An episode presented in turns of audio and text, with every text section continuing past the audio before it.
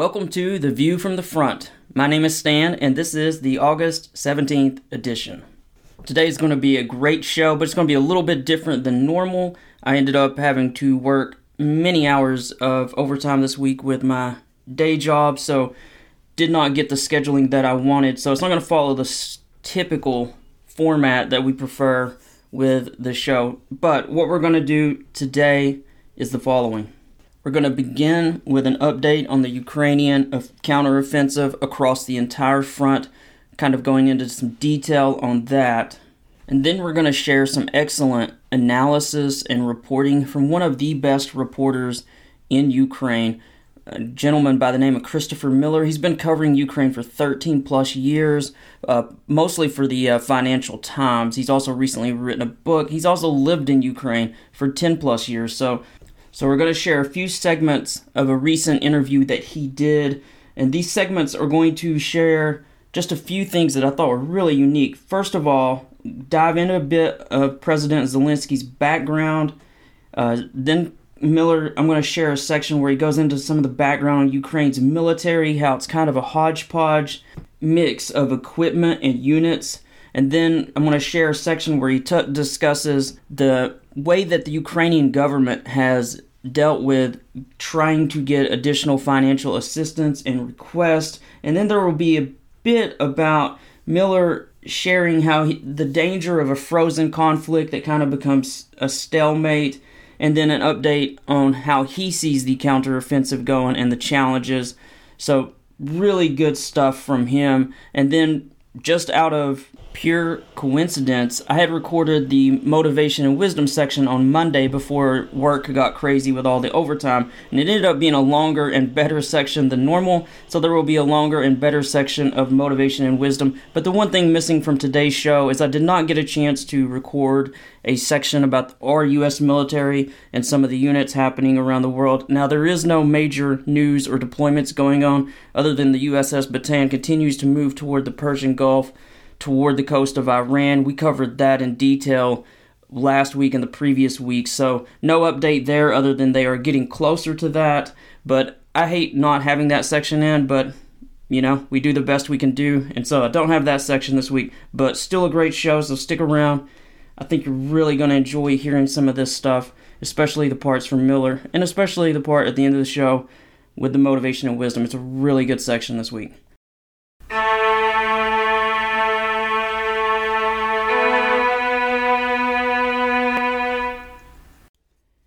If you are new to the show, let me say as background that I'm a proud moderate and that I covered the news for more than 10 years as a journalist. Before that, I served four years in the Marine Corps on active duty and two years in the reserve, all of that time in the infantry. And yes, that does matter, because if you served in the infantry or if you served in a combat arms MOS, then you know this. We know that we've been more cold, more wet, more hungry, and more wronged than just about any other MOS out there. But I'm getting off topic here. In this show, The View from the Front, I primarily do three things every week. First, I work to highlight what our military troops are doing around the world while also covering hotspots and foreign policy news that could affect our country. Secondly, I attempt to unite us and remind us of how lucky we are to live in America. Our division is our country's greatest threat, and I firmly believe two things. Most Americans are good, and more unites us than divides us. Finally, I always share plenty of motivation and wisdom at the end of each episode because I want to help encourage you and lift you up. Life is certainly hard, and each one of us needs all the motivation and encouragement and wisdom that we can possibly get. Thanks again for joining us. I really hope you get something from the show.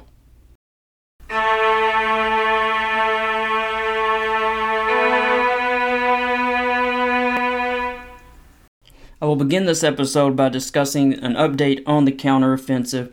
Uh, if you missed the update by email on Monday, I shared an update with all the listeners that have signed up for the email Substack list that the New York Times and other media outlets were beginning to report that Ukraine's counteroffensive has achieved, quote, tactically significant progress, end quote, in its counteroffensive. And I shared some images of the places that they were breaking through. Pretty big news because we haven't seen that for several weeks. Obviously, really more like two months or more now, but it has begun. to bec- become tactically significant, as the New York Times said.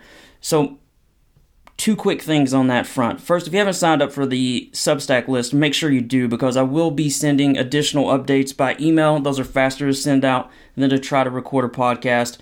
Make sure you sign up for that, stanrmitchell.substack.com, stanrmitchell.substack.com. Probably be sending another one out possibly tomorrow, being Friday, maybe Saturday or the weekend. We'll see, just depending on how fast the breakthroughs happen.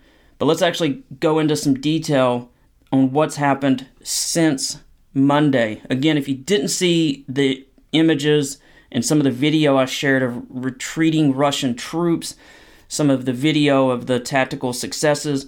I'm putting the link in the Substack notes, so go there, click that. I think you'll want to see it if you did miss that.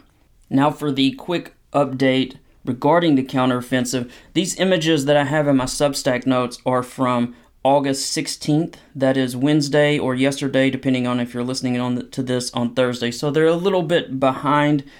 Could have been additional gains since then but this is the latest information that's publicly available. So let's begin with, and again, I've got nine different images in the Substack notes if you want to go see the maps. But let's begin with the southern offensive in the Zaporizhia area. That's really where Ukraine wants to break through and cut that land bridge that we have talked about so many times. If you look on the maps, they are making some pretty serious progress in two different areas in the Zaporizhia front. One of them is about 10 to 15 kilometers deep, and then about 60 to 80 kilometers further east of it, they've pushed even further, almost 20 kilometers. I'm not going to name the small towns because you're probably not familiar with them, but just go take a look at the map in the Substack notes. You'll see exactly what I've what I'm talking about, and there's even some zoomed in images of just how far they've pushed there.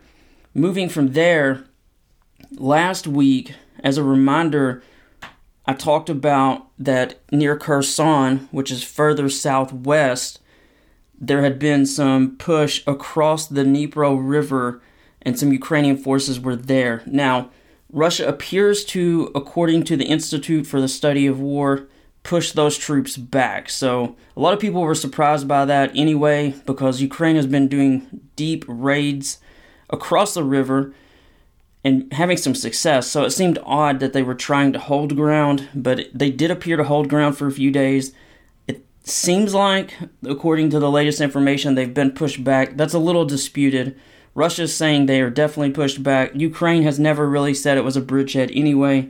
No one is really sure exactly what happened there, but at least a company of Ukrainian Marines held ground for several days for some reason, no one's really sure why, but at least held ground for several days under heavy artillery bombardment from Russians as well as a Russian counterattack.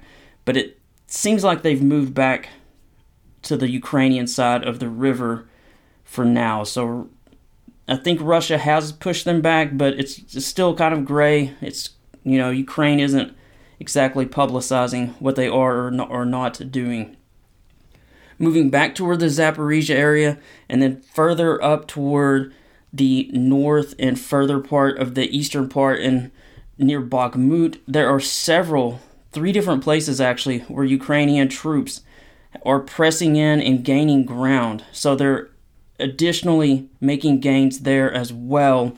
And then if you go well north of Bakhmut, um, like well over 150 plus kilometers, way further north, Ukraine has also pushed through and broken through some lines way up there as well. So, you know, a week back, we I talked or I covered an analyst saying that it's almost like attrition warfare because Ukraine is successfully pushing in so many places instead of just picking a few points, preferably one or two, and just pushing hard. Ukraine just continues to just press several not even several, I guess six or seven different parts of the Russian line. So Russia really can't move troops around too much because they're getting pushed back in several areas, losing heavy amounts of troops in all of these areas. So clearly, this tactic by Ukraine seems to be working. They're pushing forward with small units. The Russians counter attack with artillery fire, which is then taken out by counter battery fire, which Ukraine has some more superior counter battery radar thanks to the West. So they continue to knock out Russian artillery, as I talked about last week. They continue to push forward against these Russian troops, and the Russian troops continue to push back. And this is just basically happening in anywhere from six to nine different places along the very long 600 mile front line. As I said earlier, if you haven't signed up for the email list, make sure you do. I will probably be sending out an update if one is warranted in the next day or two as things progress. Let's move now to what I discussed in the preview about the couple of sections or so that I wanted to share from Christopher Miller. And let me give just a little bit of background about him. Interestingly, even though he's an award winning journalist and even though he's covered the war for many, many years now, he actually did not begin as a journalist. He literally went to Ukraine as a Peace Corps, as a member of the Peace Corps for the United States. And what's even crazier is it's almost like he's just one of those people that ended up in the right place at the right time or the wrong place at the wrong time, depending on your view, I guess. But he initially wanted to do some work with the Peace Corps in Africa. That's where he wanted to be stationed. See the world a little bit, do some Peace Corps work in Africa. They had no openings. And they're like, hey, we got this place in Ukraine where you could go. He knew very little about Ukraine. And he literally ends up getting assigned to Bakhmut, although back then it was named something differently. And back then it was peaceful. It was a town of 70,000. It wasn't famous. It was a part of the country he didn't even want to go to. He didn't know Ukraine very well, but he knew that there were mountains and the, the you know far west part near Kiev was kind of a better place to be, or maybe down near Kherson you could be on the beach. But no, they wanted to put him in the eastern part of the country where there was mostly just coal and industry and there wasn't much going on. And so he goes to this place not even really wanting to go there. Goes there, is there for several years, starts to fall in love with Ukraine, starts to fall in love with the Ukrainian people. So he's an American who's in Ukraine, and then as things progress, of course, he gets swept up in the war after having fallen in love as an American with Ukraine and having known its people. So this guy who's just just a regular old American is kind of in the right place at the right time, or again, I guess wrong place at the wrong time. So that's kind of the background on his insights let me cover real quickly what all he's done as far as his journalism background, because obviously, as the war begins, Western media wants to know what's going on with the Russian invasions, and this is before the big invasion a year ago. And he starts writing for more and more Western media because he's an American who speaks obviously fluent English and is able to report from an area that wasn't easy to get to and that Western resources, as far as media goes, didn't have much interest in prior to this major invasion. Since 2019, he's been the lead correspondent in Ukraine for BuzzFeed News, obviously covering the conflict. Before that, five years as a correspondent for Radio Free Europe slash Radio Liberty. He did that out of Kiev. He's also written and been published in Politico Europe, The Times, The Guardian, The Atlantic, CNN, Vice News, The Telegraph, The Independent, and then The Outline and Global Post. So, been in a lot of different publications for his insights, and he is one of the biggest analysts in in the world as far as Ukraine goes. He's just an authority on it, and he recently published a book. As I said earlier, the book is called Ukraine "The War Came to Us." life and death in Ukraine. Now, let me get to the part that I've been dying to get us to, but I had to set that up, so I appreciate your patience on that. The part I'm about to share comes from one of many interviews he's done recently. This was with the uh, Charlie Sykes and the Bulwark, which is a podcast. It's also it has other newsletters and, and articles online, but the interview I'm going to be sharing a few parts from comes from a talk he had with Charlie Sykes of the Bulwark. And so this first section involves a little bit about President Zelensky and his background, which is just, I think a lot of us have kind of heard the high level 10,000 feet part of, but he goes a little bit into the background that is really just interesting. So here's the first section I wanted to share. Miller begins by going a bit into Zelensky's past, which is pretty well known in the West, I believe, but for those who don't know, he was a comedian who then became an actor who played in that role as an actor of a very popular series. He becomes president as as an actor, and so he acts out being president, and then later runs for election. And because he was widely known across the country, being a part of this popular TV series as president, he ends up winning. I'll let Miller continue from there what happens after he is initially elected, and this is well before the big invasion a year ago. This is when Russia had done a, its smaller invasions in the east and had taken the Crimean Peninsula, and Zelensky goes in as a newly elected president of a country that was grappling with a long running war that had been going for five years with Russia, but at the same time, not a massive war, kind of a stalemate, if you will. Zelensky gets elected, and I'll let Miller take over how that goes before this big invasion, and how, in fact, Zelensky's popularity was starting to go down. He wasn't even that popular, and it looked like his political career was heading toward its end in a country that, as Miller says, often changes after one term, no matter who the president is. Here's Miller. And he begins by saying that it was hard to take Zelensky serious at first because, hey, this guy was literally an actor and before that a comedian. So how do you take someone like that serious? It seriously at first because you know he, he he had no political experience. This was a country where it really had an old guard political class that still was very influential, and it was a country at war and so there was this big question hanging over him, you know, whether he could be a good commander in chief. And at the time, President uh, Petro Poroshenko had had managed the country for several years in wartime. He had strong relationships with Western leaders, but Ukrainians who really, really like change and have only once ever in their independent history since the collapse of the Soviet Union re-elected a president, saw Zelensky as an opportunity to move in a different direction he was, uh, you know, certainly campaigning on populist messages, and, and people were, were fed up with the sort of militaristic nationalism that had emerged in the latter part of the Poroshenko administration. And Zelensky actually campaigned uh, on the issue of, of finding a solution to the war, to Russia's war against the country. And so they felt as though, you know what, this is an opportunity perhaps to maybe find uh, an end to this uh, war that at that point had been you know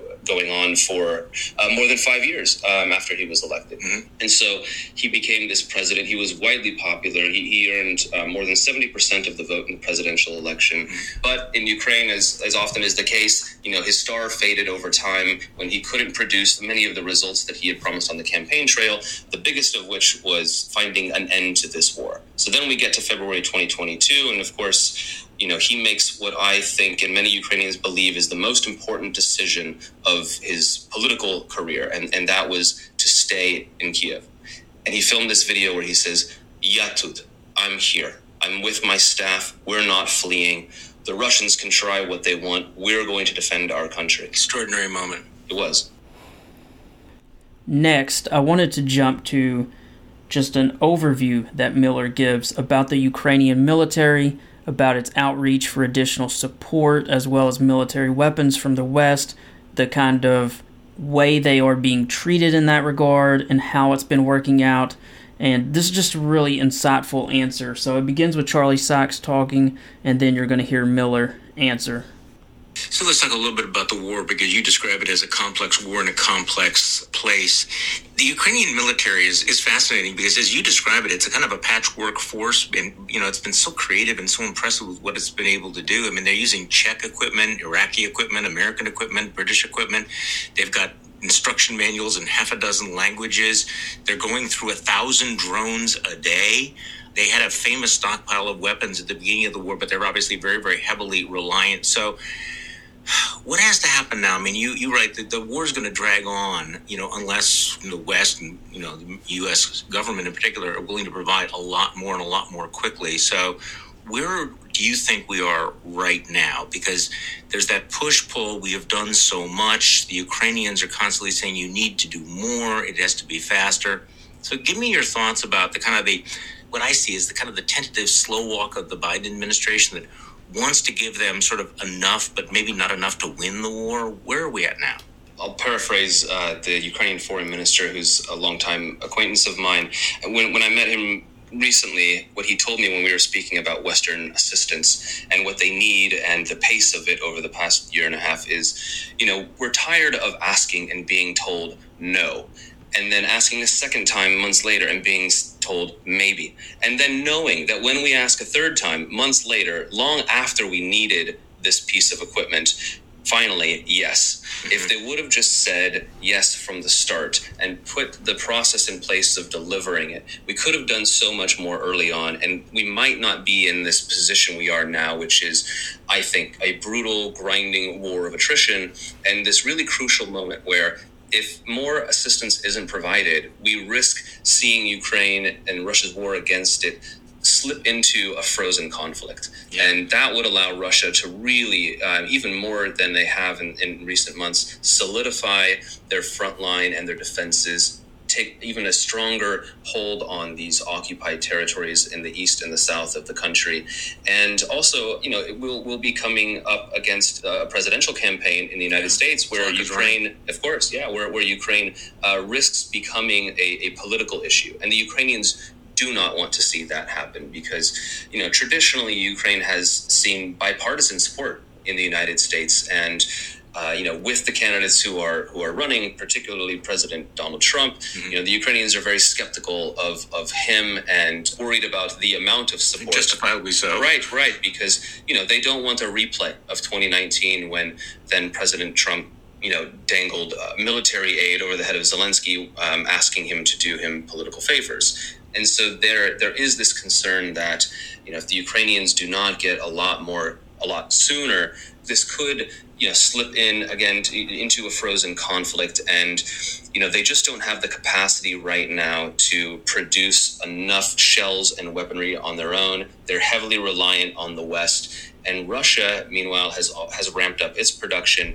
It's definitely got a deeper bench. You know, there is three times, if not four times, the amount of people in Russia. If Vladimir Putin wanted to call up a mobilization or send more troops in, he would likely be able to do that.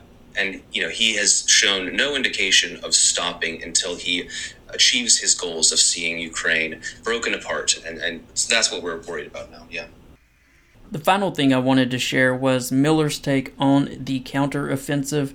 This is a gentleman who's followed this as closely as anyone, and he also, like many analysts, is not super optimistic about the Ukrainian chances, although he does leave that option out there. So, again, I've been optimistic from the beginning. I'm still optimistic. I mentioned that in the beginning of this episode as well, but there is the reality that I absolutely could be wrong on this, and I want you to hear his words as someone who's lived there and watched this as close as anyone. The status of the long awaited counteroffensive. We don't hear a lot about it. It appears to be going slower. There are occasional uh, reports of, of breakthroughs. You're watching this much more closely. Has the counteroffensive been a disappointment, or were our expectations excessive? The expectations were excessive. You know, the Ukrainians were expected to carry out, you know, almost the impossible against the second largest and most powerful military in the world, supposedly, right? They were told that they would need to conduct a, a, very complex combined military forces operation with artillery and infantry and armored vehicles and without air support. You know, the Ukrainian Air Force is not nearly as big as Russia's. They do not have air superiority in their country. And the West has and, the United States in particular wanted Ukraine to conduct an operation in this manner, thinking that it could provide its best opportunity to wrest back occupied territory. Um, but it's an operation that the United States uh, itself would never conduct without mm. air superiority. And exactly. the counteroffensive did get off to a rough start. Yeah. The Ukrainians lost a lot of uh, Western provided military vehicles. They've lost you know, hundreds, if not thousands, of soldiers in the past two and a half months since the start of this counteroffensive. They've committed a lot of their Western trained and very experienced soldiers. They're having to use reserves at the moment, and they're still not having a lot of success on the battlefield.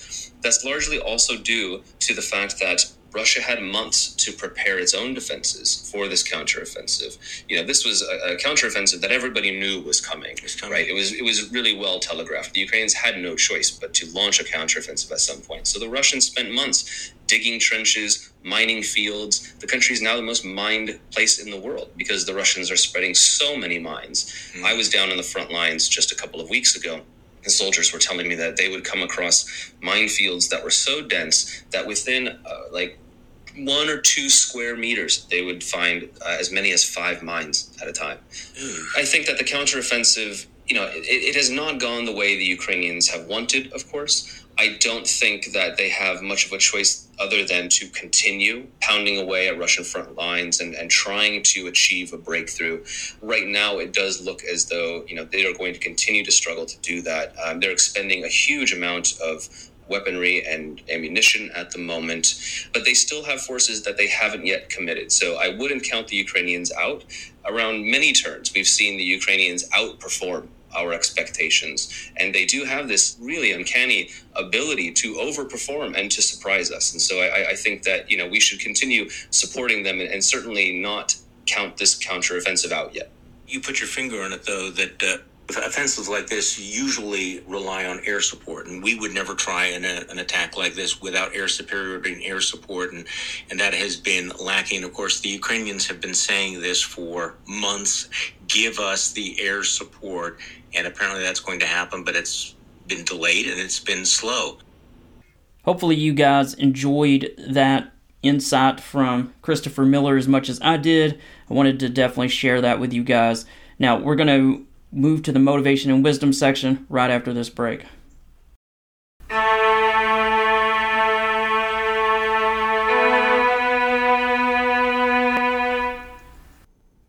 Just a quick reminder if you love what you're listening to and would like to help support the show, you can do so by signing up as a monthly paying subscriber.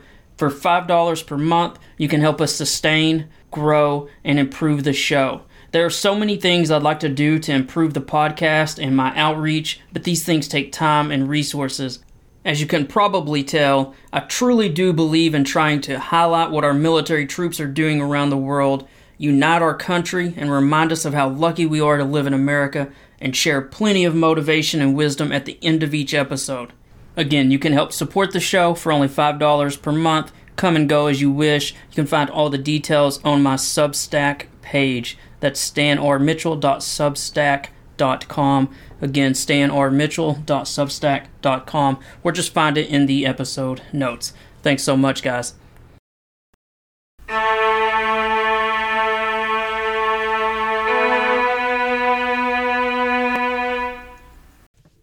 We're going to begin the motivation and wisdom section with a little pep talk because someone out there needs to hear this.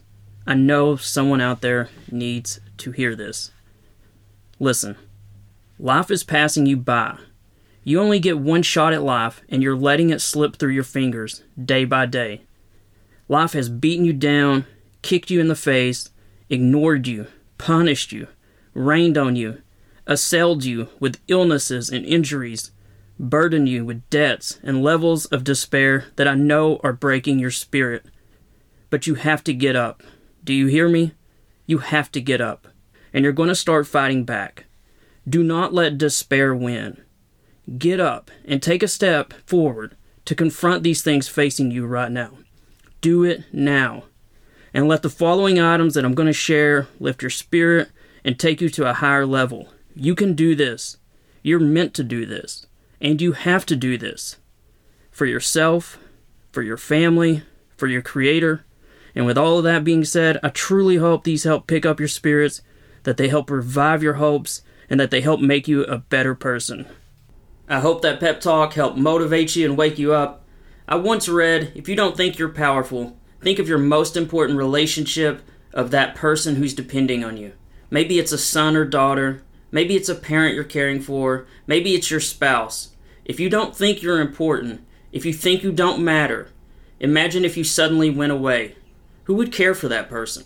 Who would check on them, love them, care for them, help them? We are all way more powerful and important than we think. And the work we do, even that work we forget about and sometimes complain about, it's important. You can have an impact. You are having an impact. And now that you're paying attention, let's share a few more items to help feed you and make you stronger. Here is the first one Turn up everything. Turn up your magic, your voice, your strength, your humor, your kindness, your gratitude, your love. Turn up everything. That's a good one to start with. Next one. Unlike stress, enthusiasm has a high energy frequency and so resonates with the creative power of the universe. This is why Ralph Waldo Emerson said that nothing great has ever been achieved without enthusiasm. So, again, this is a uh, quote from Eckhart Tolle. You may have heard of him, he's big into mindfulness. But unlike stress, enthusiasm has a high energy frequency and thus resonates with the creative power of the universe. This is why Ralph Waldo Emerson said that nothing great has ever been achieved without enthusiasm. All right, next one. Big things have small beginnings. Again, that one is big things have small beginnings. And guys, like so many of these hit me before they hit you. This is something I need to remind myself. I feel like I put a lot of effort into some of the things I'm chasing, and I'm not getting the results I want. I bet you're in the same boat. But you got to remember big things have small beginnings. Next one. Always believe that something wonderful is about to happen. Again, always believe that something wonderful is about to happen. Next one. The day you plant the seed is not the day you eat the fruit. Be patient, be humble, keep moving forward, and know that all this hard work will soon pay off. Next one. Nobody really cares if you're miserable, so you might as well be happy. That's a good one, isn't it? No one really cares if you're miserable, so you might as well be happy. Next one. One of the things I learned the hard way was that it doesn't pay to get discouraged. That's a quote from uh, Lucille Ball, who's obviously a famous actor that may be before some of the listeners' time. If I probably dated myself, but again, the quote is One of the things I learned the hard way was that it doesn't pay to get discouraged. All right, next one. I saw, and this is kind of a wisdom one I saw that you were perfect, and so I loved you. Then I saw that you were not perfect, and I loved you even more if you've got a, a spouse or a significant other, I think that one probably hits home. Again, it's I saw that you were perfect, and I, so I loved you. Then I saw that you were not perfect, and I loved you even more. Next one. Some of life's best lessons are learned at the worst times.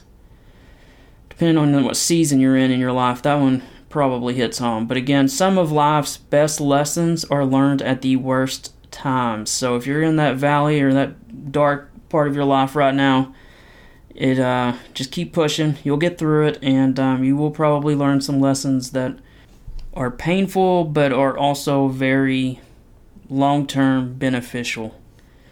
Next one. Patience deepens practice. Practice deepens patience. Again, patience deepens practice. Practice deepens patience. That's one of those you got to kind of really think about but uh, if you think about it a second, it's pretty good.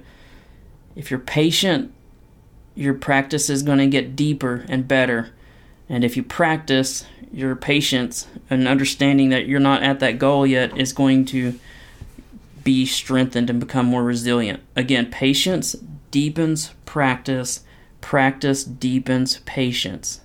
Next one. You can't go back and change the beginning, but you can start where you are and change the ending. Again, you can't go back and change the beginning, but you can start where you are and change the ending. Next one train your mind to be stronger than your feelings. I feel like we do one on somewhat similar to that almost every week, but it's just so important. Don't listen to your feelings. Your feelings are wrong. They're always wrong. You, you wake up, you don't feel good, but you get some coffee, you get a shower, you feel better. Your feelings were lying to you. Nothing changed in your situation. It was just your feelings. So train your mind to be stronger than your feelings. Start where you are. Use what you have. Do what you can. That's the next one. Start where you are. Use what you have. Do what you can. Next one. An unproductive minute can turn into an unproductive hour. An unproductive hour can turn into an unproductive day. So always be aware of your actions and do what you actually have to do. That should hit everyone. If you are not sometimes spending too much time on TikTok or one of the other endless uh, apps on your phone or Netflix or whatever the latest thing you're watching, you got to be careful with that stuff because it can grow and become a bigger addiction. So, again, an unproductive minute can turn into an unproductive hour. An unproductive hour can turn into an unproductive day. So, always be aware of your actions and do what you actually have to do. Next one. If you don't love it, you'll never be great at it. Do what you love, be devoted to your craft, show up, and do the work one day at a time. Again, this one is if you don't love it, you'll never be great at it. Do what you love, be devoted to your craft, show up, and do the work one day at a time. Next one find out who you are and be that person. That's what your soul was put on this earth to be. Find that truth, live that truth, and everything else will come. That's a great one. I'll read it one more time. Find out who you are and be that person. That's what your soul was put on this earth to be. Find the truth, I'm sorry, find that truth, live that truth, and everything else will come. Next one. Why put off until tomorrow what you can do today? What you can do today, why not do it now? Later is the enemy of success. Next one. Before you can succeed, you have to believe you can succeed. Again, before you can succeed, you have to believe you can succeed. Next one. Guard your big goals from small thinkers. Again, guard your big goals from small thinkers. And this is one that, depending on what you're trying to do in life, is so, so true. Because all the little things I'm trying to do, like they, they make no sense in the short term. The podcast doesn't have thousands of listeners yet. There are no sponsors. There's not much money in it. Same thing with the books, they're not where I want them to be. But again, you have to guard your big goals from small thinkers. Again, you know, uh, I read a great quote many years ago that I still haven't forgotten, but the riches and, and benefits of a journey are not at its beginning or in its middle, they're at the end. So you got to always keep your mind on the long term goal, not on that you're halfway there and the the route is terrible and nothing's going as planned and you're like, well, maybe I should just go back. That's not the answer. Next one. It's a slow process, but quitting won't speed it up. I've used that one I think a month or two ago, but I came across it and every time I read it, it hits me and so I just throw it back in to use it. It's a slow process, but quitting won't speed it up. Let's now do two from the Bible. The first one is May the Lord bless you and protect you. May the Lord smile on you and be gracious to you. May the Lord show you his favor and give you his peace. That is from the book of Numbers, chapter 6, verses 24 through 26. Again, may the Lord bless you and protect you. May the Lord smile on you and be gracious to you. May the Lord show you his favor and give you his peace. All right, here's the second one. The Lord your God is with you. He is mighty to save. He will take great delight in you. He will quiet you with his love. He will rejoice over you with singing. That is from Zephaniah chapter 3 verse 17. Again, the Lord your God is with you. He is mighty to save. He will take great delight in you. He will quiet you with his love. He will rejoice over you with singing. I always like to end with this one Be the reason someone smiles. Be the reason someone feels loved and believes in the goodness of people. I always think that's a good one to end with. And with that, thanks for joining us this week on The View from the Front. As a reminder, please be kind and try your best to love your fellow Americans. So many men and women have sacrificed, fought, and died to keep this country together the past 240 years. Please work daily to unite our country again the vast majority of Americans are decent, loving, great people. Also, please try to be a better person each and every day. Try to be kinder on social media and how you interact with others with whom you disagree. For those who are listening for the first time, let me say a bit more about myself and the podcast. My name is Stan R. Mitchell, and I'm a prior infantry Marine who dropped the sword and picked up the pen. After joining the Marine Corps at the age of 17 to serve four years in the infantry, I exited military service earned a degree, and spent 10 plus years in the news business, initially as a reporter, but then going on to start a weekly newspaper in Oak Ridge, Tennessee. What can I say? Anyone crazy enough to start a weekly newspaper at the age of 27 is probably a dreamer and an optimist, and I confess that I'm both. I owned that weekly newspaper for nine years, from 2004 to 2013. But once it was clear that owning a newspaper wasn't the best path to financial security, I went on to become an author. To date, I've written 12 books, and while it's true I'm still writing, I'm now here as well, a once a week podcaster who's still in love with both this country and the news. And I see this podcast as a small way to continue serving our country, doing my best to inform and unite us in a time that we're as divided as we've probably been in a hundred years. I don't claim to have all the answers, but I do think that much can be gained from discussing these issues and creating a community where we intelligently discuss the troubles confronting us and where we work to come closer together and respect each other's views with more patience and kindness. A house divided cannot stand, and I strongly believe that more unites us than divides us. I will not remain silent while politicians, seeking their own personal gain, try to throw gas on a dangerous fire, doing their best to tear apart this country so that they can advance to a higher office. We face great challenges as a country, but America has stood together for more than 240 years, and it's only together that we can pass on a better future for our kids. So let's get a little better informed and let's work to get a little more united as a people. Thank you for being patient and allowing me to share that monologue. I think it's important people hear what I'm about, and I think it's also important my regular listeners hear this message enough that it sinks in, that it affects what they believe, that it affects how they act. We need to hold and cherish the beliefs that got us here today. Beliefs such as kindness, patience, and a strong belief that our best days lie before us. These are the beliefs that got us to this point, and they're also the beliefs that will get us to a brighter future. Thanks again for your patience and for listening. I know it's not the sort of fast paced, really hip, Twitter friendly, TikTok cool message that fits most podcasts that go viral, but maybe we've got a few too many podcasts that are like that. Maybe we need to go back to something deeper, to something firmer and more solid to something we can build a foundation from, and that's what I'm offering. Now, we're almost to the end of the show, and I'd be a fool not to mention my books. I write fast paced books, and when I say fast paced, I mean like really fast paced books. And if you read the reviews, people say they are gripping, compelling, and full of twists and turns. I've written a dozen books to date, and I've been fortunate to have sold more than 70,000 copies. And guys, these are independently published. There isn't some big company pushing these. These are straight up word of mouth sales. So if you're one of those who've bought a, a book or more than one book, thank you so much. I really appreciate that. If you're one of those folks who've just shared links or told others about me, it's a great way to support the show. All of my books can be found on Amazon, and they are primarily about military thrillers. I've got a series about a Marine Corps sniper. I've got some police detective ones, but you can find all of them on Amazon just by searching my name, Stan R. Mitchell.